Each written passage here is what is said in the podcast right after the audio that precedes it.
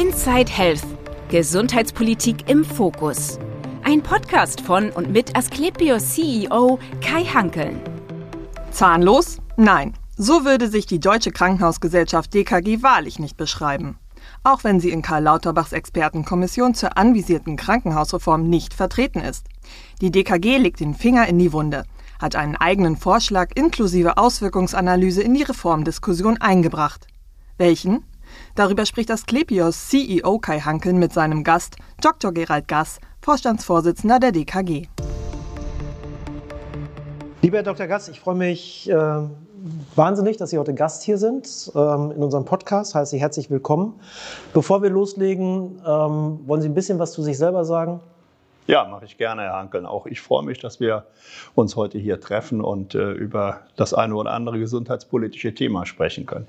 Ich bin 59 Jahre alt, noch muss ich sagen, demnächst 60 und werde äh, ja, verheiratet, zwei Kinder.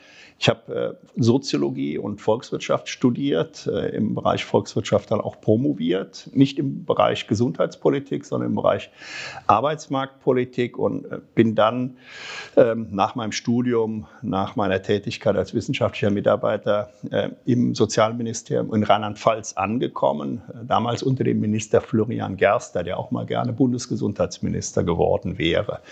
Dadurch kam auch mein Kontakt zum Gesundheitswesen, zur Gesundheitspolitik Politik zustande. Ich bin dann im weiteren Verlauf über die Arbeitsmarktabteilung am Ende Leiter der Abteilung Gesundheit gewesen, hatte damit das Vergnügen in Rheinland-Pfalz auch für Krankenhausplanung, Krankenhausfinanzierung zuständig zu sein und äh, habe das einige Jahre gemacht, habe äh, dort auch die Schwierigkeiten erfahren, äh, die Länder haben, äh, wenn sie Krankenhausplanungen machen wollen. Da kommen wir vielleicht nachher auch noch drauf zu sprechen. Oder die Finanzmittel nicht zur Verfügung stellen wollen. Oder die Finanzmittel nicht zur Verfügung stellen wollen. Auch das ist korrekt.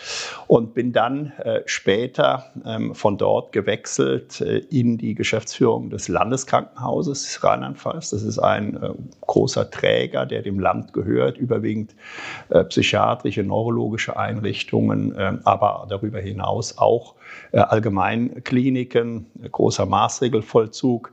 Habe das dann 13 Jahre gemacht, äh, war zuletzt dann ehrenamtlicher Präsident der Deutschen Krankenhausgesellschaft und bin jetzt seit zwei Jahren Vorstandsvorsitzender, bin also äh, von der operativen Geschäftsführung in einem öffentlichen Krankenhausunternehmen gewechselt, jetzt an die Spitze des Verbands, mit dem Ziel, ähm, in meinen Berufsjahren, die mir im Moment noch verbleiben, äh, ein Stück weit mitgestalten zu können, äh, was die Gesundheits- und Krankenhauspolitik in Deutschland angeht. Dass es so schwierig werden würde, wie es zurzeit ist, äh, für uns als Verband, hätte ich nicht vermutet. Aber das ist dann eben eine gesteigerte Herausforderung. Äh, es hört sich schon ein bisschen an wie Sicht auf das Ende, aber ich sag mal, 60 oder fast 60 ist ja kein, kein Alter. Haben, so Sie, haben Sie die gleichen Sorgen wie der Gesundheitsminister vor dem 60. Geburtstag? Nein, die habe ich überhaupt nicht. Äh, ich habe da gar keine Sorgen. Äh, die Alternative ist ja auch unschön, nicht 60 zu werden. Und insofern, also ich fühle mich gesund und äh, auch noch jung geblieben, wenn ich es mal so formulieren äh, darf. Insofern habe ich überhaupt keine Sorgen vor meinem 60. Geburtstag. Wunderbar. Ähm, die, die DKG wird, wird ja auch oftmals kritisiert, auch von äh, uns. Ähm, wie gehen Sie mit der Kritik um, dass die DKG häufig ähm, ein bisschen sehr diplomatisch ist oder manch einer sagt auch zahnlos? Ich glaube, man muss zunächst einmal äh, anerkennen, dass die DKG ja ähm, zwei Funktionen hat. Sie ist auf der einen Seite natürlich die Interessensvertretung der Krankenhäuser in Deutschland, und zwar aller Krankenhäuser. Auch das ist eine besondere Herausforderung. Wir müssen also den Spagat schaffen zwischen der Interessensvertretung der Unikliniken bis hin zum kommunalen Grundversorger oder auch äh, zur privaten Klinik. Auf der einen Seite diese Interessensvertretung und auf der anderen Seite dann eben auch unsere Rolle in der Selbstverwaltung, die uns ja immer wieder auch offen gestanden zu schmerzhaften Kompromissen zwingt. Denn wir haben diese gesetzliche Aufgabe als Deutsche Krankenhausgesellschaft, mich mit uns mit den Krankenkassen, vielfach auch mit der KBV zu einigen.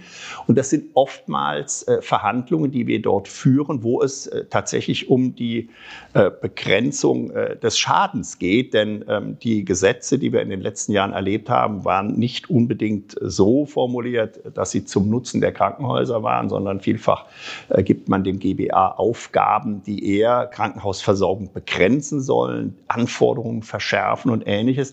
Und in diesen Verhandlungen auf dieser gesetzlichen Grundlage muss die DKG agieren. Und ich verstehe, dass man dann von außen oder von aus dem einzelnen Krankenhaus heraus diese Verhandlungen und auch das ein oder andere Verhandlungsergebnis als kritisch bewertet, vielleicht nicht äh, engagiert genug, äh, die Interessen äh, zu vertreten für die einzelnen Krankenhäuser. Aber es ist eben eine schwierige Kompromisssuche, die wir dort äh, zu leisten haben. Und am Ende steht bei gescheiterten Verhandlungen eben oftmals die sogenannte Ersatzvornahme.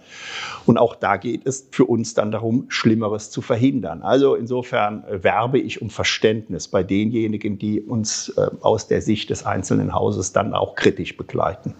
Mache ich mal die positive Seite wir loben ja auch gelegentlich mal äh, die DKG, zuletzt ähm, bezüglich eigenes Konzept und Auswirkungsanalyse zur Krankenhausreform. Hat die DKG sich da in einer anderen Rolle wiedergefunden, weil es eine, eine relativ harte äh, Reformvorlage war mit der Kommission oder was ist diesmal anders? Es gibt mehrere Punkte. Zum einen ähm, bin ich davon überzeugt, dass wir uns in den letzten Jahren verändert haben als Verband. Wir sind ähm, aus der reaktiven äh, Rolle, die wir viele, viele Jahre hatten, herausgetreten. Es war auch mein persönliches Anliegen, damals noch als Präsident und jetzt als Vorstandsvorsitzender, diesen Verband aktiv zu führen. Äh, meine feste Überzeugung ist, wenn man gesundheitspolitisch etwas erreichen will, dann muss man nicht nur mitspielen und antworten, sondern man muss eben auch Lösungen vorschlagen. Und da muss man auch anerkennen, äh, dass eben nicht alles gut ist, äh, was Krankenhaus, Landschaft und Gesundheitsversorgung angeht, sondern dass auch wir äh, mit Problemen zu kämpfen haben, dass es auch bei uns Defizite gibt, die man nach vorne positiver entwickeln muss. Und deswegen geht es eben darum, auch Vorschläge zu machen, bei denen am Ende auch in der eigenen Szene durchaus auch Gewinner und Verlierer äh, stehen werden. Denn wenn man Strukturen verändern will, wenn man die Dinge nicht so lassen kann, und davon bin ich zutiefst überzeugt, äh, dann muss es eben diese Veränderung geben. Aber natürlich ist es unser Ziel, ähm, auf der einen Seite diese Veränderung auch wirklich gut inhaltlich zu begründen, zu erklären und dann auch Lösungen vorzuschlagen, bei denen möglichst viele sich auch auf diesen Weg der Veränderung begeben können und äh, dass es nicht einen kalten Strukturwandel äh, gibt, sondern äh, dass wir uns wirklich äh, die Möglichkeiten erarbeiten, äh, positiv äh, unsere Strukturen nach vorne zu entwickeln. Das ist das, was wir beabsichtigen. Und wenn das bei Ihnen und bei anderen jetzt so ankommt, positiv, freut mich das natürlich. Und äh, ja, die Gesundheitsreform ist jetzt ein, besondere, ein besonderes Thema in dem Zusammenhang. Also es ist spürbar und äh, ich, ich spiele ein bisschen an auf die Ära von Herrn Baum. Hm. Ähm, da war zuweilen aus unserer Sicht die DKG auch ein bisschen lethargisch. Hm. Und das hat, sich, äh, das hat sich spürbar verändert. Mitte Februar haben sie zusammen mit Herrn Professor Augurski, das war früher für mich äh, auch kaum denkbar, äh, ein, ein solcher Aufschlag der, der DKG, mit Herrn Augurski in der Pressekonferenz die Auswirkungsanalyse zu den Reformvorschlägen vorgenommen. Ähm, Sie selbst sind aus Rheinland-Pfalz, von, Sie müssen mich berichtigen, 89 Standorten sind gut 70 in Level 1i und 1n. Hat Sie das erschrocken? Nein, das hat uns äh, nicht überrascht, sage ich jetzt mal. Erschrocken äh, hätte es uns, wenn wir davon ausgehen würden, dass das tatsächlich alles so eins zu eins umgesetzt wird. Aber das war ja genau auch äh, unser Ziel. Wir wollten mit dieser Auswirkungsanalyse, die wir ja bewusst nicht selbst gemacht haben, sondern die wir an jemanden beauftragt haben. Sie haben Herrn Augurski angesprochen, der ja einerseits selbst in der Kommission sitzt, also insofern weiß, wovon er spricht. Er hat ja mitgeschrieben an diesem Konzept und gleichzeitig auch äh, die die Fähigkeiten in seinem Institut und mit seinen Kooperationspartnern hat, das auch mit validen Daten zu machen. Wir wollten diese Auswirkungsanalyse haben, weil wir in diesen Bund-Länder-Gesprächen eine gewisse Lethargie bei den Ländern festgestellt haben. Unsere, unsere Wahrnehmung ist, die Länder äh, sind ein Stück weit paralysiert. Sie haben eigentlich kein eigenes Konzept. Sie haben auch keine gemeinsame Linie. Jedes Land kämpft da so ein bisschen für sich, seine eigene Krankenhausplanung. Die, die Grundlage vom Föderalismus, oder? Ja, genau. Aber äh, wir reden ja hier jetzt über äh, Krankenhausreformen, die flächendeckend umgesetzt werden soll, die auch unsere, nach unserer Sicht auch wichtig und notwendig sind. Und deswegen wollten wir mit dieser Auswirkungsanalyse und unserem eigenen Konzept wirklich einen glaubwürdigen und einen ähm, konstruktiven Beitrag für diese Bund-Länder-Gespräche äh, leisten. Der Minister wirft Ihnen Panikmache vor. Ja, das äh, hat er mir auch äh, persönlich gesagt. Er sagt es ja auch immer wieder in der Öffentlichkeit. Ähm, ich äh, würde äh, ganz klar darauf antworten, es wäre Aufgabe äh, der Regierungskommission und des BMG gewesen, diese Vorschläge, die Sie ja selbst gemacht haben, auch mal auf den Prüfstand zu stellen. Und der Minister kommt ja dann immer jetzt um die Ecke und sagt, na ja, was da so aufgeschrieben ist, das soll ja gar nicht eins zu eins umgesetzt werden. Und insofern ist dann die eins zu eins Auswirkungsanalyse von uns Panikmache. Wenn Sie aber seine Pressekonferenz am Nikolaustag, 6. Dezember gehört haben und im Nachgang in den internen Gesprächen im BMG waren, wo wir gesessen haben, haben Sie dort ganz klar die Botschaft gehört, wir werden dieses Konzept im Zweifelsfall auch gegen den Widerstand der Länder durchsetzen. Wir haben die Möglichkeiten dazu. Wir sind der Auffassung, dass das kein zustimmungspflichtiges äh, Gesetz die, ist. Die, die Einstellung kenne ich auch. Die hat sich dann überraschenderweise ähm, oder wenig überraschend für mich äh, am Ende geändert, dass man es nicht per Rechtsverordnung machen kann ohne den Bundesrat, sondern inzwischen scheint die Auffassung eher vorzuherrschen, es geht nur mit den Ländern und über den Bundesrat. Äh, und deswegen ist es, glaube ich, jetzt ein Stückchen weit eine, eine Verschiebung auch. Mal gucken, was da kommt. Bis letzte Woche. Äh, bis, bis vorgestern. Ich weiß nicht, ob Sie wahrgenommen haben, was vorgestern passiert ist. Vorgestern äh, war der Minister Lauterbach in äh, Nordrhein-Westfalen und hat mit seinem äh, Parteikollegen Kuchati eine Pressekonferenz gehalten, eine denkwürdige Pressekonferenz. Äh, in Nordrhein-Westfalen ist vieles äh, besonders und, und, denkwürdig. Habe ich eigentlich für später, aber ja. ich kann es mal, mal, mal vorwegnehmen. Ähm, dass die Kliniken der Stadt Köln sich endlich nach zehn Jahren Diskussion auf einen Standort einigen ähm, und dann ausgerechnet, inklusive Betriebsrat und allem, und dann ausgerechnet der Gesundheitsminister kommt und sagt, aber alle drei müssen erhalten bleiben, weil es sein Wahlkreis mhm. ist. Das ist denkwürdig. Es gibt noch ein paar denkwürdige, weitere denkwürdige Dinge, die mir in dieser Pressekonferenz aufgefallen sind. Aber natürlich ist das so. Das ist ein ganz knallharter Populismus. Ich will das mal so auf den Punkt bringen. Wenn ich in meinem Wahlkreis einen Klinikstandort äh, verteidige, von dem sogar der Betriebsrat sagt, wir wollen ihn zusammenlegen und auflösen an dieser Stelle, äh, dann ist das aus meiner Sicht gesundheitspolitisch nicht mehr zu erklären und schon gar keine evidenzbasierte Politik. Aber es ist ja äh, der SPD durchaus nah, äh, Wasser zu predigen und Wein zu trinken. Insofern äh, ist es jetzt, ist Nordrhein-Westfalen jetzt rausgenommen? Also dann würde sich ja der also, Kollege Laumann sehr freuen. Äh, Lauterbach hat äh, in dieser Pressekonferenz äh, den aus meiner Sicht denkwürdigen Satz gesagt, dass er allen Krankenhausträgern in Nordrhein-Westfalen empfiehlt, sich nicht an der Krankenhausplanung Nordrhein-Westfalen zu orientieren, weil sie damit rechnen müssen, wenn dieser Krankenhausplan umgesetzt wird, der ja nun wirklich in, einer finalen, in einem finalen Prozess ist, dass sie dann kein Geld auf Basis der von ihm skizzierten Finanzierungsreform erhalten werden. Das ist natürlich die Kampfansage gegen Laumann, mit dem er eigentlich im Schulterschluss äh, agieren wollte. Aber das ist, genau, das, äh, das äh, habe ich gehört und war sehr überrascht, weil das ist ja wieder der Ursprungsgedanke, genau. über die Finanzen im Endeffekt hm. Föderalismus und Zuständigkeit der Länder auszuhebeln. Dann brauche ich aber auch keine Bund-Länder-Arbeitsgruppe. So ist es. Ja, das ist es. Und wahrscheinlich sind das Schaufensterverhandlungen, die dort geführt werden.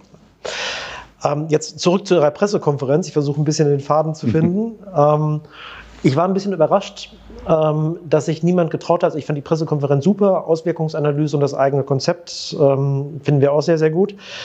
Ähm, ich war ein bisschen überrascht, dass sich keiner getraut hat zu sagen, und das heißt konkret, da werden 500 Krankenhäuser sterben oder mhm. schließen.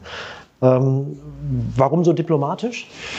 Das hatte einen ganz einfachen Grund. Wir hatten im Vorfeld der Pressekonferenz äh, Signale erhalten und äh, sehr äh, verlässliche Informationen, dass äh, von Seiten des BMG und des Ministers genau auf diese aus seiner Sicht äh, dramatische Panikmache nur gewartet wurde, um uns dann anhand dieser Aussagen zu diskreditieren, damit am Ende äh, die Diskussion im Nachgang der Pressekonferenz sich nur noch darum dreht, dass die Deutsche Krankenhausgesellschaft Zahlen vorlegen würde, die nicht stimmen, Panik machen macht, äh, sich gegen die Reform äh, ähm, ausspricht, eine Fundamentalblockade vorbereitet. Und in diese Falle wollten wir nicht tappen, denn die Zahlen sind ja veröffentlicht, sie stehen ja in den Dokumenten, die im, Inter im Internet äh, abrufbar sind. Und deswegen haben wir dort sehr nüchtern, sachlich diese Auswirkungsanalyse vorgetragen. Das hat ja Augurski im Wesentlichen gemacht. Ich habe das ja nur noch mal zusammengefasst. Und dann wollten wir von unserer Seite den Schwerpunkt auf unser Konzept legen und das ist aufgegangen. Also dieses Ziel des BMG, uns in die Ecke zu stellen, derjenigen, äh, die im Prinzip keine konstruktive Politik machen und mit denen man sowieso ja keine Reform machen kann, weil wir ja alles nur Lobbyisten sind, ähm, das wollten wir äh, unbedingt durchkreuzen und ich sag mal, das ist uns schon gelungen. Vor ein paar Wochen war Herr Dr. Horneber hier und hat da auch deutliche Worte gefunden, wie viele seiner Kliniken, glaub, 17 von 19, hm. schließen müssten. Wir sind, wir sind ähnlich deutlich oder haben jetzt in Klaus-Zellerfeld im Harz das erste geschlossen. Oberfichtach ist das äh, nächste Haus, von dem wir uns trennen werden. Bad Melsungen haben wir schon geschlossen jetzt. Mhm. Ähm, so, das heißt, wir sind da auch ganz, äh, ganz klar. Sind wir zu pessimistisch?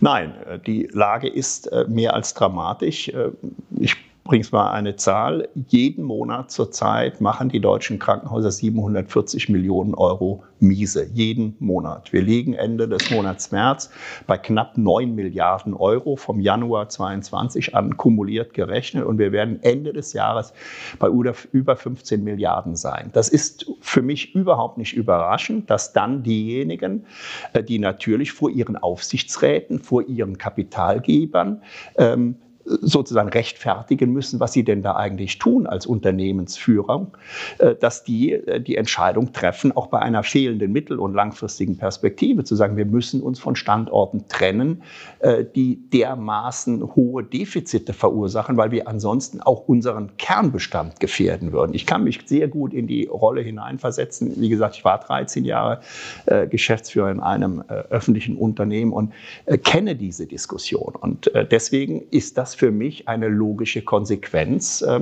dieser aktuellen Politik. Der, die Krankenhäuser liegen auf der Intensivstation und äh, niemand kümmert sich um lebensrettende Sofortmaßnahmen. Jetzt hatten wir eben die Expertenkommission schon mal kurz thematisiert. Ähm, da war das Narrativ, mit dem der Minister reingegangen ist, äh, er möchte keine Lobbyisten da drin haben, sondern nur Wissenschaftler. Ähm, am Ende hat es dann aber doch einen Vertreter der Charité reingeschafft. Äh, auch äh, Kollege Lemke war mit einer Kollegin der Sana vertreten. Ähm, Herr Professor Busse große, ich sage jetzt einfach mal das Flaggschiff der Kassenlobby, war ebenfalls vertreten, aber die DKG nicht. Was ist da schiefgelaufen? wie schiefgelaufen ist, äh, würde ich sagen, an dieser Stelle ähm, die äh, Überzeugung des Ministers, äh, dass wir Lobbyisten sind, so wie andere auch. Sie haben einige genannt, die sozusagen auf dem Ticket vielleicht unterwegs sind. So könnten wir natürlich auch sagen, über Herrn Lemke sind wir dann auch ein Stück weit vertreten. Aber nein, wir sind bewusst außen vor gehalten worden. Auch die Kassen sind außen vor gehalten worden. Es ist uns nicht gelungen. Ja, das kann man äh, dann vielleicht als äh, Vorwurf auch formulieren. Äh, die Politik und nicht nur die Minister, sondern äh, auch die Fraktionen in Berlin davon zu überzeugen, dass es klug und vernünftig wäre, eine solche Reform, gerade wenn sie wirklich grundlegend angedacht ist, mit denen gemeinsam zu machen, äh, die am Ende auch die Verantwortung für die Umsetzung tragen und was die Krankenhäuser angeht, äh, dem Minister auch klarzumachen, dass hier ist keine staatliche Veranstaltung. Sie sind ja ein Chef eines großen privaten Krankenhausunternehmens. Wir haben zwei Drittel Unternehmen in Deutschland, die Krankenhäuser betreiben, die eben keine kommunalen oder landeseigenen Betriebe sind, wo man einfach mal sagt, die müssen uns jetzt folgen. Da steckt unglaublich viel auch äh, Geld in Eigenmittelinvestitionen, über die man nicht einfach so äh, über die Köpfe der Menschen hinweg entscheiden konnte, der Unternehmen. Aber das hat der Minister offensichtlich überhaupt nicht im Blick. Und Aber was, was, was wirklich Lobbyismus-Zweifel? Äh, oder war es eher Zweifel an, an der Fähigkeit der Selbstverwaltung, äh, da konstruktiv für Lösungsvorschläge zu sorgen, die uns ja alle gleichermaßen quälen? Nein, ich glaube, es ist äh, in der Persönlichkeit des Ministers begründet und das ist ja nicht auf die Krankenhausreform beschränkt, wenn Sie sich seine verschiedenen Politikfelder anschauen. Er ist zutiefst davon überzeugt, mit seinen Gedanken und seinen Überlegungen richtig zu liegen. Er ist äh, in der Stelle auch ein Stück weit beratungsresistent. Er ähm, agiert ja zum Teil sogar gegen die Vorschläge seiner eigenen Regierungskommission. Er agiert sowieso gegen die Vorschläge seines Ministeriums. Insofern ähm, ist es wirklich die tiefe Überzeugung, ich habe den richtigen Weg gefunden, ich kenne den richtigen Weg und am Ende äh, wird mir, ich sage das mal so etwas ähm, pathetisch, die Geschichte auch recht geben. Ob das so ist, äh, da habe ich meine Zweifel. Ich gebe mal ein paar kurze Stichworte Ihres äh, oder des, des, Vorschlages der DKG, wo er doch ähm, in wesentlichen Bereichen abweicht von den Vorschlägen der Regierungskommission. Ähm, Stufenmodell anhand der Notfallversorgung.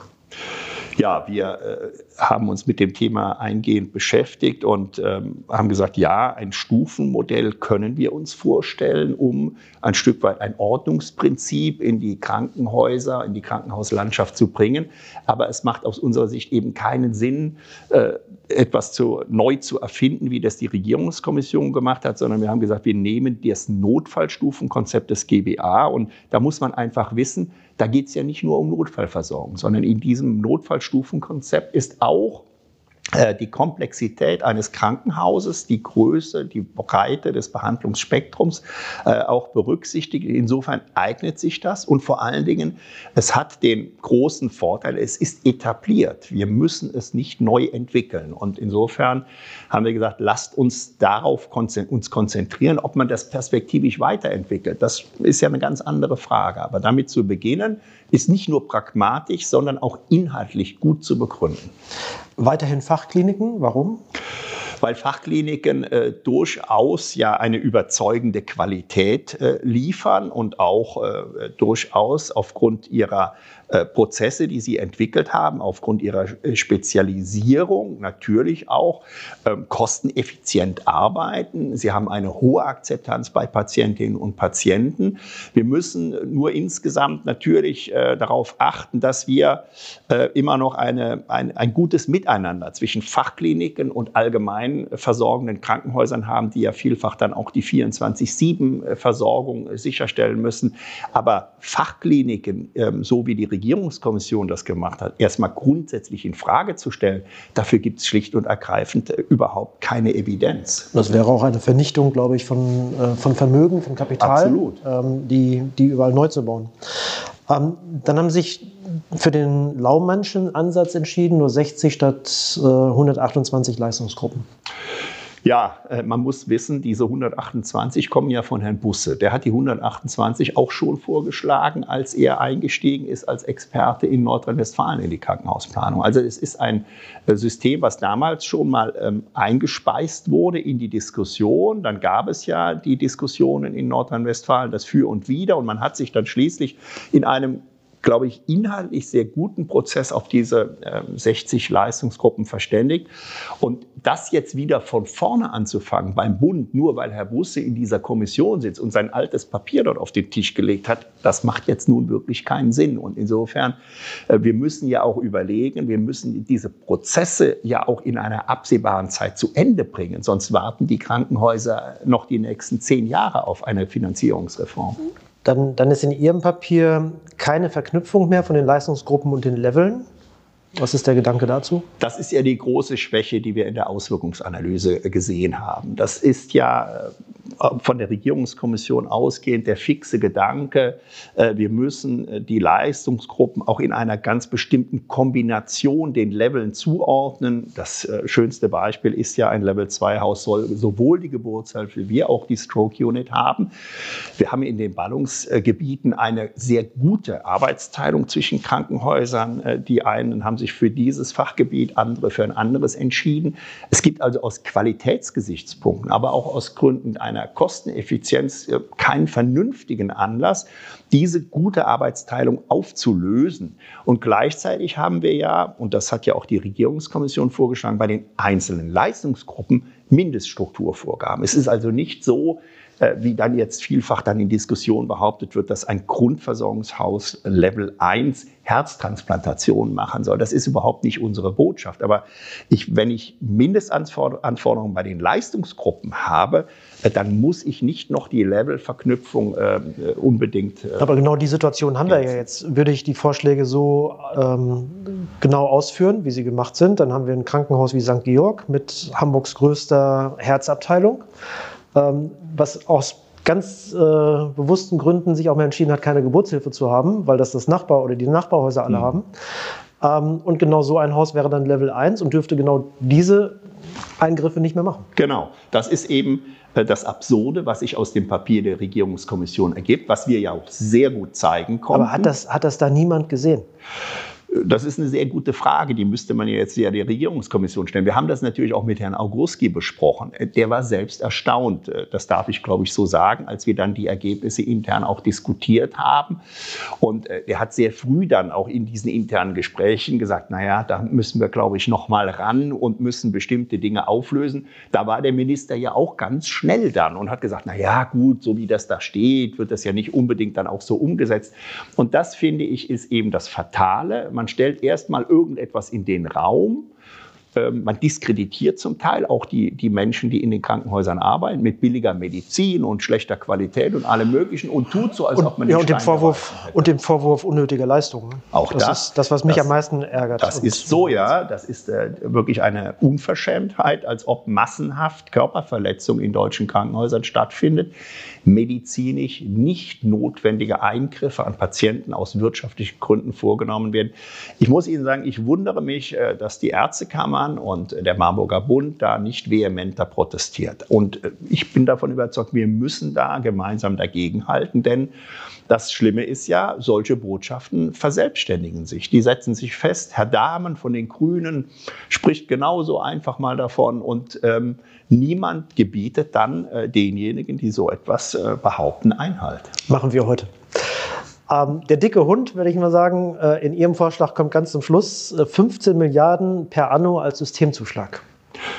Ja, das hat äh, äh, einen ganz einfachen Grund. Äh, wir dürfen ja nicht so tun, als ob eine große Krankenhausreform, selbst wenn sie am Ende weniger Krankenhausstandorte zum Ergebnis hätte und auch weniger vollstationäre Versorgung, was im Übrigen für die DKG überhaupt kein rotes Tuch ist. Ich habe schon oft gesagt und äh, wiederhole das immer wieder auch öffentlich, ja, äh, eine Krankenhausreform, die nach einer gewissen Konvergenzphase dazu führt, dass wir Fusionen haben, dass wir ähm, Umwandlungen von Krankenhäusern erleben, erleben, auch Schließungen von Krankenhäusern, wird am Ende dazu führen, dass wir nicht mehr 1700 Standorte haben, sondern weniger. Wir werden auch weniger vollstationäre Versorgung haben, aber wir müssen ja auch erklären, äh, wie das dann vonstatten geht. Und das heißt, eine Fusion kostet Geld. Äh, auch da darf ich vielleicht eine Zahl nennen. Wir haben gerade aktuell äh, eine Expertise von Krankenhausarchitekten uns anfertigen lassen. Gestern kamen die Zahlen. Ein Level-2-Haus mit äh, 600 Betten würde im Neu, äh, mit äh, 700 Betten würde im Neubau 620 Millionen Euro kosten. Ein Level-3-Haus, Maximalversorgung mit 1000 Betten, eine Milliarde Euro. Und das sage ich Ihnen, wenn ich eine radikale Krankenhausreform auf den Weg bringe und gleichzeitig weiß, wie marode die Infrastruktur dieser 1700 Krankenhäusern ist, dann darf ich nicht so tun, als ob das irgendwie zum Nulltarif funktioniert. Und Dazu kommt noch die Unterfinanzierung, da kommen wir vielleicht auch gleich noch dazu. Genau, da, ich komme zu beiden Punkten noch, ich komme auch noch mal zu den, zu den Investitionen. Jetzt sagt Herr Lauterbach, es geht ja viel um Narrative. Hm. In dem gesamten Vorgehen äh, ist das, glaube ich, sehr parteipolitisch äh, geprägt und eines dieser Narrative ist, es geht ihm um die Entökonomisierung.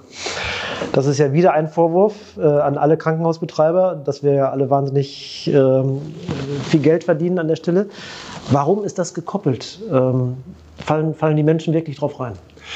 Also ich bin ja äh, selbst Volkswirt und wenn ich dann höre, dass man einen äh, Bereich entökonomisieren will, äh, bei dem wir über begrenzte Ressourcen sprechen, und zwar nicht nur finanziell begrenzte Ressourcen, sondern eben auch personell begrenzte Ressourcen, dann sträuben sich einem natürlich die Nackenhaare. Das ist ja völlig undenkbar und lassen Sie mich da ein Beispiel nennen. Die Idee, die vor einigen Jahren mit dem Pflegebudget kam, ist ja völlig kontraproduktiv. Da hat man ja im Prinzip dieses Entökonomisieren dadurch umgesetzt, dass man gesagt hat, jede zusätzliche Pflegekraft wird bezahlt, ihr könnt einstellen, so viel wie ihr wollt. Was ist passiert? Ein knallharter Wettbewerb um Pflegekräfte. Pflegekräfte werden äh, zum Teil wieder eingesetzt für Dinge, wo man äh, schon Servicepersonal entwickelt hatte, äh, andere Berufsgruppen eingesetzt hat. Äh, wir haben im Prinzip einen, einen Effekt im Ergebnis, der genau äh, dem entgegengesetzt ist, was man politisch eigentlich erreichen will, nämlich die knappe Ressource Pflege sinnvoll dort einzusetzen, wo Pflege und deren Qualifikation am dringendsten gebraucht wird. Und Genau das Gleiche wird natürlich passieren, wenn man jetzt dieser Idee folgen würde. Sie kann ja gar nicht umgesetzt werden. Aber muss ein, muss ein System nicht, ein, ein gesellschaftlich finanziertes System wie die GKV, muss das nicht geradezu ökonomisch handeln? Natürlich, das wollte ich damit zum Ausdruck bringen. Wir, wir können nicht so tun, als ob wir unbegrenzte Ressourcen zur Verfügung hätten.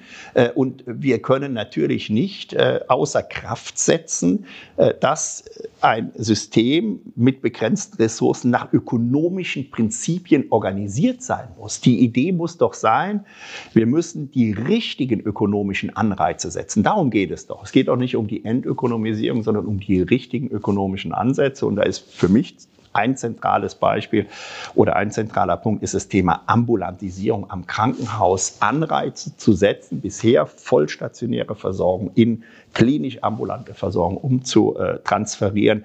Aber das ist alles offensichtlich zu kompliziert äh, für die derzeitige politische Lage. Wo, wo wir ja äh, fair sein müssen, ist immer die Einsicht, wir haben zu viele Klinikstandorte in Deutschland und im internationalen Vergleich haben wir auch zu viele Betten. Mir wird gelegentlich jetzt vorgeworfen, wenn ich ähm, gegen die Vorschläge von Herrn Lauterbach äh, schieße, ähm, dass ich ja vor einiger Zeit immer noch genau darauf hingewiesen habe, dass wir da eine Schieflage haben. Ähm, nun sagt aber Herr Lauterbach ja eben, seine Reform ist gar nicht darauf ausgelegt, Kliniken zu schließen. Das nächste Narrativ, äh, ich weiß nicht, wer darauf reinfällt, ähm, da unterscheidet sich die DKG auch. Sie sind im Endeffekt, sagen Sie auch ganz offen, äh, 10 Prozent der, der Klinikstandorte sind schon in, in Frage zu stellen. Ja, äh, es sind im Zweifelfall sogar mehr. Das äh, hängt äh, tatsächlich davon ab, äh, wie auch Investitionsmittel zur Verfügung gestellt werden. Ich, ich behaupte, und, und ich glaube, dass das auch nachzuweisen ist, wenn die Finanzmittel im Bereich der Investitionen zur Verfügung stehen würden, wären die Krankenhausträger sofort bereit, 10 Prozent ihrer Standorte äh, zu verändern im Sinne von äh, Fusionen, von Umwandlungen und Ähnlichem. Und darüber hinaus äh, würde sich noch weiteres entwickeln. Es ist natürlich äh, völlig absurd, äh, jetzt den Versuch zu machen, den Lauterbach unternimmt, auch die Regierungskommission, den Leuten zu erzählen, ein Krankenhaus ohne 24-7 Arztbesetzung, ein Krankenhaus ohne CT-Diagnostik, ein Krankenhaus, was pflegerisch geleitet wird. Ich habe großen äh, Respekt vor der Pflege, gar keine Frage, ist sozusagen ein vollwertiges Krankenhaus. Das ist ein regionales Gesundheitszentrum, was ambulante medizinische Leistung abbringt, was sicherlich auch wertvolle äh, pflegerische Leistung abbringen kann, was äh, eine wichtige Funktion in diesen Sektor äh, verbindenden Aufgabenstellungen übernimmt. Aber es ist natürlich kein Krankenhaus und deswegen ist sein Narrativ, alle Krankenhausstandorte bleiben erhalten, ist natürlich das ist des Kaisers neue Kleider. Ja, an, an der Stelle wundere ich mich ein bisschen über den, den ausbleibenden Aufschrei der Ärzteschaft, äh, auch des Marburger Bundes und, und der Ärztekammer, genau an diesem Punkt. Äh, wenn ein Krankenhaus, also jede Reha-Klinik hat, äh, hat die Arztbesetzung über Nacht, mhm. so die, neuere, die neuen Level 1 äh, E-Häuser haben das nicht mehr. Mhm. Warum bleibt dieser Aufschrei aus? Ähm, also ich glaube, man, man nimmt das möglicherweise gar nicht ernst, was da kommt, wobei man es ernst nehmen muss. Davon bin ich überzeugt. Es ist zum Teil auch wahrscheinlich eine Zurückhaltung gegenüber der Pflege, weil jede Kritik an, Pfle an pflegerisch geleiteten Einrichtungen ja auch missverstanden werden könnte. Ich habe das ja eben auch deutlich zum Ausdruck gebracht. Aber es ist eben was anderes, ob ich eine pflegerisch geleitete Einrichtung habe oder eine ärztlich geleitete Einrichtung. Es sind andere Funktionen, beide sehr wertvoll, aber das eine ist eben definitiv kein Krankenhaus mehr. Einer der SPD-Mitglieder im Gesundheitsausschuss hat mir neulich gesagt, bei den Ärzten sei das auch alles gar kein Problem. Die seien von ihrem Studium gewöhnt, ähm, räumlich flexibel zu sein. Die würden halt mhm. ins nächste größere Haus gehen. Und bei den Pflegekräften, äh, da muss man halt gucken, im, im Zweifel gibt es dann auch individuelle Lösungen. Mhm. Wird das auch dramatisch unterschätzt, dass wenn ich im ländlichen Raum eben dann ähm, weit weg muss für meinen nächsten Arbeitsplatz, weil ich keine strukturierte Planung eben auf Landkreisebene habe, mhm. äh, wird das nicht wahnsinnig unterschätzt, dass wir dann Fachkräfte verlieren, anstatt sie im System zu halten? Auf jeden Fall. Also äh, wie Sie beschreiben, die Mobilität bei Pflegekräften ist deutlich geringer als äh, in der Ärzteschaft. Und dazu muss man auch noch sehen, wir haben im Bereich der Pflege ganz viel Teilzeitarbeit, äh, viele Mitarbeiterinnen, die auch gleichzeitig Familienarbeit leisten, die äh, zum Teil auch als ältere Beschäftigte in der Familie eng eingebunden sind. Und wir werden äh, viele Mitarbeiterinnen äh, und Mitarbeiter verlieren, gerade diejenigen, die nicht mehr ganz weit weg sind von ihrem Ruhestand, die werden sich gut überlegen, ob sie an einen anderen Krankenhausstandort wechseln, ob sie das Team auch wechseln. Wenn sie die Pflege, das war so ein Lieblingsthema von mir, die Pflege zu fragen, was, was ihr denn wichtig ist, dann kommt immer als erste Antwort das Team, als zweite Antwort das Team und als dritte Antwort das Team. Und wenn Sie die auseinandernehmen und sagen, jetzt geht ihr mal nach A, B oder C, dann wird äh, die Attraktivität, die gefühlte Attraktivität ihrer eigenen Arbeit deutlich abnehmen und dann werden viele, das befürchte ich auch, sich zurückziehen, andere Aufgaben übernehmen. Es ist ja nicht so, dass sie als Pflegekraft keine Optionen jenseits des Krankenhauses hätten. Nein, und es gibt ja auch ein äh, demografisches Thema. Also wir haben gerade in der Pflege ein hohes durchschnittliches hm. äh, Alter, können ja gerade in den jüngeren Jahrgängen eben nicht so, wie wir es müssten, hm. ähm, nach, nachfüllen. Da wird sich meines Erachtens manch einer überlegen, ob er sich das für die letzten zwei, drei, genau. fünf Jahre noch antut, eine, eine Strecke von äh, 50, 60, 70 Kilometern zu fahren. Hm. Ja. Ähm, mal, Nochmal zum Thema Finanzierung. Eigentlich müssten ja die Länder, zumindest das eine oder andere, ganz froh sein über den Reformvorschlag, ähm, weil sie dann vielleicht auch einen Teil ihres Investitionsproblems, ähm, 4, 5 Milliarden, glaube ich, werden jedes Jahr nicht, hm. äh, nicht an Investitionsmitteln von den Ländern zur Verfügung gestellt, weil sie das sparen. Rechnen Sie in der Bund-Länder-Arbeitsgruppe dadurch äh, mit einem Einschwenken? Also es ist eine ganz schwierige Gemengelage. Diejenigen, die ein bisschen näher dran sind, wissen ja, äh, kurz vor Unterzeichnung des Koalitionsvertrags stand dort ja noch drin beim Kapitel Gesundheit, äh, dass der Bund äh, die Länder bei den Investitionskosten unterstützen wird.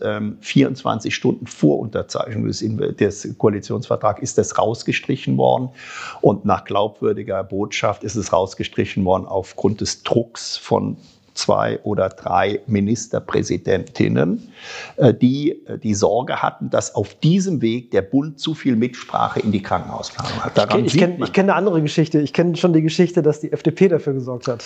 Ja, äh, aber ich, ich glaube, die Geschichte, die ich jetzt gerade erzählt habe, ist nicht so ganz äh, falsch. Und daran erkennen Sie aber, wie sensibel dieses Problem ist. Und jetzt äh, zu Ihrer Frage. Ähm, ob die ob die Länder äh, still und heimlich darauf setzen, dass sich Krankenhausstandorte jetzt im Rahmen dieses kalten Strukturwandels verabschieden, die sie dann hinterher nicht mehr investiv unterstützen müssen, so habe ich sie verstanden. Mhm. Richtig. Äh, da bin ich mir nicht ganz sicher. Was ich aber fest glaube, dass die Länder davon ausgehen, wenn sie sich jetzt mit dem Bund auf Gemeinsamkeiten bei der Krankenhausplanung einigen und auch beim Finanzierungsthema Zugeständnisse machen, äh, dass der Bund dann gleich gleichzeitig sozusagen als Gegenleistung sich auch bereit erklären wird, bei den Investitionen mit einzusteigen. Ich bin mir da allerdings mittlerweile bei Herrn Lauterbach nicht mehr so sicher, denn er hat ja offensichtlich überhaupt kein Standing äh, beim Bundesfinanzminister. Es gelingt ihm ja offensichtlich überhaupt nicht, die Interessen seines Ressorts, auch jenseits der Krankenhäuser, dort so zu vertreten, dass beispielsweise die GKV angemessen refinanziert wird. Da steht im Koalitionsvertrag, äh, dass die ALG-2-Bezieher äh, besser finanziert werden müssten in der GKV. Alles nicht passiert, äh, weil es da offensichtlich keinen Widerhall gibt. Und, ähm, ich, war schon, ich war schon überrascht, ja. dass Herr Lauterbach zugestimmt hat, dass Herr Lindner letztlich bei allen Themen des Gesundheitsressorts ein Letztmitbestimmungsrecht hat. Das ist wirklich Aber das, was uns hat, auch. Hat's, glaube ich, es, glaube ich, bei Herrn Spahn kaum, bei Herrn Spahn kaum vorstellbar gewesen. Ähm, aber ich nehme das nochmal. Herr Busse sagt, 100 Milliarden kostet die Gesundheitsreform, wenn sie so ähm, durchgesetzt wird. 100 Milliarden Sondervermögen kann ich mir mhm. jetzt bei Herrn Lindner nicht vorstellen, stützt meine These über den mhm. Koalitionsvertrag. Ja. Ähm, wenn, wenn der Gesundheitsminister kein Geld hat, wie will man denn ähm, die Reform umsetzen? In Dänemark hat sie, glaube ich, 60, äh, 70 Milliarden gekostet. Deutlich kleiner vom Volumen, als äh, das in Deutschland wäre. Also wenn ich nur noch die Level 2 und 3 Häuser ausbauen will, Fachkliniken integriere und so mhm. weiter, dann wird das wahnsinnig viel Geld kosten. Ja, also wie gesagt, wir haben äh, gerade jetzt, äh, weil wir wissen, dass wir dafür auch Fakten auf den Tisch legen müssen, äh, Architekten beauftragt, das mal darzustellen. Und wir äh, machen jetzt dann mal ein Szenario, wenn es zu so und so viel Fusionen käme oder kommen sollte oder An äh, Erweiterungen, Neubau, wie auch immer. was kostet das alles? Wir reden in jedem Fall über einen hohen zweistelligen Milliardenbetrag. Wir wissen, wir können realistischerweise nicht mehr als 10 Milliarden Euro im Jahr umsetzen in der Bauwirtschaft und auch aufgrund äh, der Fähigkeiten, die die Krankenhausträger selbst haben. Aber immerhin 10 Milliarden Euro über die nächsten fünf bis acht Jahre sind dann eben auch 50 bis 80 Milliarden Euro. Dieses Geld werden wir brauchen. Wir werden es brauchen, um diesen Strukturwandel zu gestalten. Und wir müssen uns eben auch vor Augen halten, wir haben einen riesen Sanierungsstau in den Krankenhäusern. Sie werden das vielleicht bei Ihnen nicht ganz so erleben, aber Diejenigen, die weniger gut auf privates Kapital zurückgreifen können, haben einen wahnsinns Sanierungsschau. Als ich vor zwei Jahren mein, mein Krankenhaus verlassen habe, gab es noch Stationsbäder in einem, ja. in einem Haus. Also Stationsbäder ähm, sind bei uns ähm, schon vor vielen Jahren meistens umfunktioniert worden. Unsere Eigenmittelinvestitionsquote äh, mhm. liegt bei 75 Prozent. Mhm. Das kann sich, glaube ich, nicht unbedingt jedes konfessionelle oder, oder kommunale Haus so leisten. Ja. Da geht es uns sicher ein bisschen besser. Aber aber ich gehe noch mal auf das Finanzproblem ein. Ähm, so, Herr Lindner gibt das Geld nicht, die Länder haben es nicht. Also muss es von der GKV kommen. Die ist aber auch klamm und hat ein riesen, riesengroßes Problem vor sich. Wie können wir denn ähm, bei diesen Rekorddefiziten der GKV eine Lösung finden? Also keiner, keiner will die Investitionsmittel geben. Obendrauf kommt noch die GKV. Im Zweifel werden lieber, wird lieber der Pflegebeitrag oder der KV-Beitrag erhöht. Das geht auf internationale Wettbewerbsfähigkeit. Das kann auch kein Politiker in diesem Land wollen. Also woher soll das Geld kommen? Ich bin äh absolut dagegen, dass die GKV jetzt in die Investitionen einsteigt. Die GKV muss zunächst mal in die Lage versetzt werden, unsere strukturelle Unterfinanzierung äh, zu, zu finanzieren. Wir haben ein erhebliches Defizit, weil die Landesbasisfallwerte, aber auch die Psychiatriebudgets äh, keinen Inflationsausgleich hatten. Monistik wurde ja schon vielfach mal gefordert. Da ging es den Krankenkassen aber noch besser. Es ist jetzt im Moment äh, schlicht und ergreifend unvorstellbar, dass man diese Milliardensummen jetzt äh, auf die GKV umsattelt. Das hätte man dann vor 10 oder 15 Jahren machen müssen, als es der GKV wirklich noch besser ging. Das ist jetzt überhaupt nicht mehr zu rechtfertigen, nach meiner Überzeugung. Insofern muss das Geld aus dem Steuerhaushalt von Bund und Länder kommen. Ähm, wir werden erleben, dass in den kommenden zwölf Monaten ähm, an vielen Stellen in Deutschland Krankenhäuser aufgeben müssen. Und dann wird die Politik aufwachen, weil der Druck auch aus der Bevölkerung größer wird. Wir dürfen ja nicht so tun, als ob das alles überflüssige Versorgung wäre. So wird ja im Moment vielfach getan. Ja, das ist aber auch, haben Sie völlig recht, das ist aber auch mehr erstaunlich, dass der Aufschrei erst dann kommt, wenn der Insolvenzantrag gestellt wird. Das ist äh, auf der einen Seite so, weil natürlich unsere Krankenhausträger auch mit einer Ankündigung, dass wir, wenn jetzt demnächst nichts passiert am Standort A, B oder C, ausgesprochen zurückhaltend sind, weil sie natürlich wissen, wenn sie in der Öffentlichkeit signalisieren, mein Standort ist in der Existenz gefährdet, gehen morgen äh, die besten Mitarbeiter weg und suchen sich einen anderen äh, Standort. Das ist die ganz große Sorge. Deswegen kommen diese Insolvenzberichte über Nacht und äh, sind für die, für die Bevölkerung oftmals auch überraschend. Ja, und gibt, es betrifft ja auch inzwischen große leistungsfähige Häuser. Die Diako Flensburg mal als Beispiel ist ja dann, dann schon ein überraschender Vorgang, dass es selbst solche Häuser inzwischen ja, betrifft. Ja. Ja, wir haben äh, gerade auch äh, Meldungen, dass die Stadt Leipzig jetzt 100 Millionen Euro an Defizitfinanzierung äh, an ihr großes Klinikum gibt. Da stellt man sich natürlich irgendwann auch die Frage, wahrscheinlich Sie gerade Sie als private Klinikträger, wie sieht es denn da mit der Wettbewerbsverzerrung aus? Ähm, ja, gehe ich, geh ich nicht drauf an. Also äh, das ist nicht so, dass wir uns darüber freuen, hm. ähm, wenn Mitbewerber, sage ich jetzt auch mal ganz offen, äh, wenn Mitbewerber ins Straucheln kommen. Ganz im hm. Gegenteil, ich bin ein großer Freund von Trägervielfalt. Ähm, die wir in diesem Land auch brauchen und die unser System auch stark macht an der Stelle. Mhm. und das ist nicht die Situation, wo ein privater Träger sich freuen kann, wenn er jetzt reihenweise äh, Häuser in Insolvenz übernehmen kann. Ich glaube, die Zeit ist vorbei, die, mhm. wir, die wir an der Stelle hatten. Äh, ich gehe mal ein bisschen ein auf den Fachkräftemangel. Ähm, so die Reform wird das Fachkräfteproblem ja nicht lösen. Auch das ist so ein Narrativ. Wir mhm. verteilen einfach die äh, Mitarbeiter, die da sind, auf weniger Häuser und dann sind alle glücklich. Mhm. Äh, dass in den weniger Häusern dann auch äh, mehr Fälle sind mhm. ähm, und die Arbeitsbelastung dadurch keineswegs kleiner wird, das wird ja ein Stückchen, ein Stückchen rausgenommen. Ähm, wo sehen Sie den Weg, dass wir im, im, Fachkräftemangel, Stichwort auch ein bisschen Bürokratie, Stichwort jetzt Reformen, mhm. Strukturen, dass wir was für die Mitarbeiter tun können. Also äh, vielleicht eins vorausgeschickt, es ist völlig unstrittig, dass wir in den Strukturen von heute, und das, damit meine ich nicht nur die Krankenhäuser, sondern auch die ambulanten Strukturen in der niedergelassenen Ärzteschaft, auf gar keinen Fall ähm, die Leistungsanforderungen ähm, in 15 oder 20 Jahren abbringen können. Ich bin selbst Geburtsjahrgang 63. Ich weiß, wie viele wir sind und wie viele wir in 15 oder 20 Jahren sein werden. Und ich weiß auch, wie wenige nachkommen. Insofern haben wir wahrscheinlich heute so viele Mitarbeiter im Gesundheitswesen, wie wir niemals mehr haben werden, selbst bei allen Anstrengungen.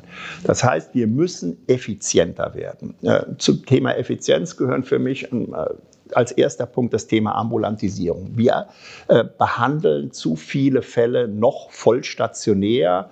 Wir müssen uns nach internationalen Vorbildern äh, am Krankenhaus auf mehr ambulante, klinisch ambulante Versorgung einstellen. Dafür brauchen wir die Rahmenbedingungen. Das liegt nicht an den Krankenhäusern, die das nicht wollten, sondern wir haben im Moment nicht die Zulassung dafür und wir haben auch nicht die Finanzierung. Punkt eins. Punkt zwei ist, wir brauchen wirklich eine ganz konsequente Digitalisierungsstrategie. Wir müssen dafür sorgen, sorgen, dass Im, wir. Im digitalisierungsfeindlichen Deutschland. Ja, das ist so, äh, natürlich. Äh, aber man darf ja nicht äh, nur zurückblicken und sagen, das ist damals nicht gelungen oder ist bis heute nicht wirklich gelungen. Deswegen äh, machen da weitere Anstrengungen keinen Sinn. Ich glaube, es ist ja völlig klar, ohne äh, die Digitalisierung von Prozessen, ohne die wirklich umfassende Nutzung von Daten, werden wir diese Krankheitslast, wenn ich mal äh, so formulieren will, von der ich eben gesprochen habe, und die demografische Herausforderung nicht bewältigen können. Das heißt, also wir brauchen diese umfassende Digitalisierung. Digitalisierung. Und das Dritte ist, wir brauchen ganz andere Präventionsstrategien, die auf Basis dieser Datennutzung dann auch gezielt die Patientinnen und Patienten und Menschen adressieren, bei denen man über äh, Primär-, Sekundär- und Tertiärprävention dann auch Krankheit vermeiden kann oder äh, Folgen von Krankheit reduzieren kann. Und äh, wenn wir dann noch die Möglichkeit haben, sektorübergreifende Versorgungsstrukturen zu organisieren, ich glaube, dann haben wir die Möglichkeit. Was ich damit sagen will, es ist jetzt kein Anlass, in Depression zu verfallen. Es gibt Potenziale, weil wir ganz viel haben liegen lassen in den letzten Jahren, aber wir müssen es jetzt auch angehen. Bei der Digitalisierung äh, bin ich nicht ganz so optimistisch, wie Sie das sind. Wenn ich das allein das E-Rezept sehe, fast jedes europäische Land kriegt das hin und äh, bei uns wird es innerhalb kurzer Zeit äh, von, von zwei KV torpediert. Ich habe ja das Vergnügen, in der Gematik zu sitzen ich kann Ihnen sagen, äh, das hört ja niemand zu bei unserem Podcast. Ähm, das ist sicherlich das Gremium, wo ich mir auch immer die Frage stelle, ist das jetzt die Lebenszeit äh, bestens investiert, die du jetzt hier verbringst in diesen Runden? Weil Like Deacon tut mir da leid, muss ich ja. sagen. Der ist auch, der ist auch sehr, ja. sehr klar, ja. äh, woran es liegt und, und auch für die Gematik mal ein wirklicher äh, Lichtblick. Ähm, und es liegt nicht an der Deutschen Krankenhausgesellschaft in diesen Runden. Nein, das ist mit kein, Sicherheit auch so. Kein, kein Vorwurf. Was mhm. vielleicht an der Deutschen Krankenhausgesellschaft liegt, das äh, haben Sie mir jetzt quasi den, den Ball auf den Elfer gelegt, ist äh, vielleicht das Thema Bürokratieabbau. Mhm. Äh, ich habe mich wirklich gefragt, der fehlt ein bisschen in, ihrem, in Ihrer Aufzählung das was ja. wir tun müssen. Ich habe mich wirklich gefragt, warum die DKG zusammen mit Verdi die PPP PPR 2.0 angeht. Mhm. Ja, das kann ich Ihnen erklären. Ich weiß, da haben wir ja auch gerade von aus dem Kreis der privaten Krankenhausträger viel äh, Gegenwind bekommen.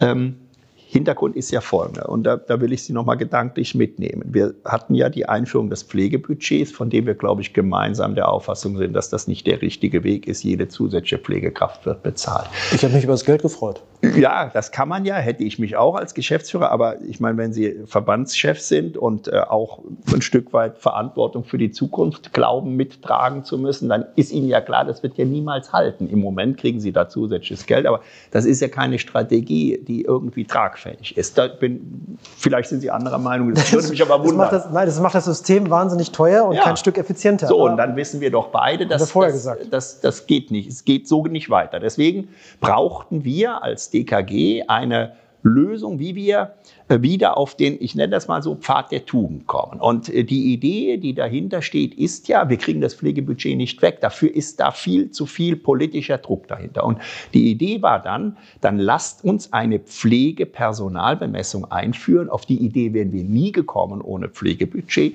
Lasst uns eine Pflegepersonalbemessung einführen, die ähm, deutlich macht, wie viel Pflege denn objektiv, soweit man das objektivieren kann, das einzelne Krankenhaus tatsächlich benötigt, um eine gute Patientenversorgung zu betreiben. Und das ist dann aber auch bitteschön einerseits die Obergrenze dessen, was ein Haus dann aus diesem Finanzierungstopf bekommen soll. Gleichzeitig ist es aber auch ein Anspruch, der dann ähm, wenn er nur leicht unterschritten wird, dazu führt, dass wir die Pflegepersonaluntergrenzen loswerden, weil wir gesagt haben, ein Haus, was 90 Prozent Pflegeausstattung hat, dem muss ich nicht äh, in jede Station reingucken, ja, was die da so Aber Herr Dr. Gast-Mitverlaub, das habe ich, die Diskussion habe ich mit Herrn Lemke hm. ähm, oft geführt. Ähm, das glaube ich Und, und habe ihm vorher schon gesagt, das wird ihm nicht gelingen, weder das Pflegebudget loszuwerden, noch die Personaluntergrenzenverordnung. Und wenn ich dann hinterher eine Untergrenzenverordnung habe, habe die PPR 2.0, dann weiß ich schon mal gar nicht, was gilt denn im Zweifel, wenn die zu anderen Ergebnissen hm. kommen und habe das Pflegebudget obendrauf, dann ist es Bürokratie und hat keine, hat keine Steuerungswirkung mehr. Das ist jetzt die Frage, ähm, welche Zukunftsperspektive äh, hat man und, und an was glaubt man? Ich kann verstehen, dass Sie da eher pessimistisch sind.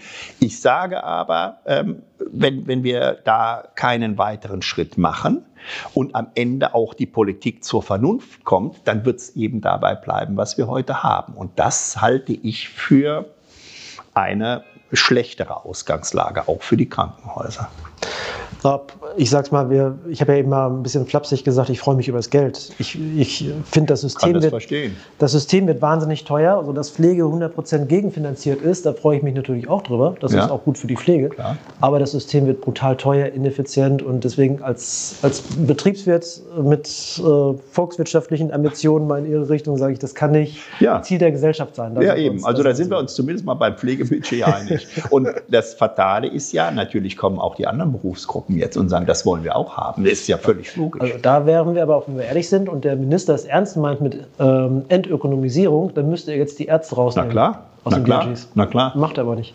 Natürlich macht er das nicht, äh, weil ihm irgendwie auch klar ist, äh, das endet ja dann irgendwann im Selbstkostendeckungsprinzip. Und jetzt könnte man sagen, ist doch, dann ist das die Entökonomisierung, das ist dann so.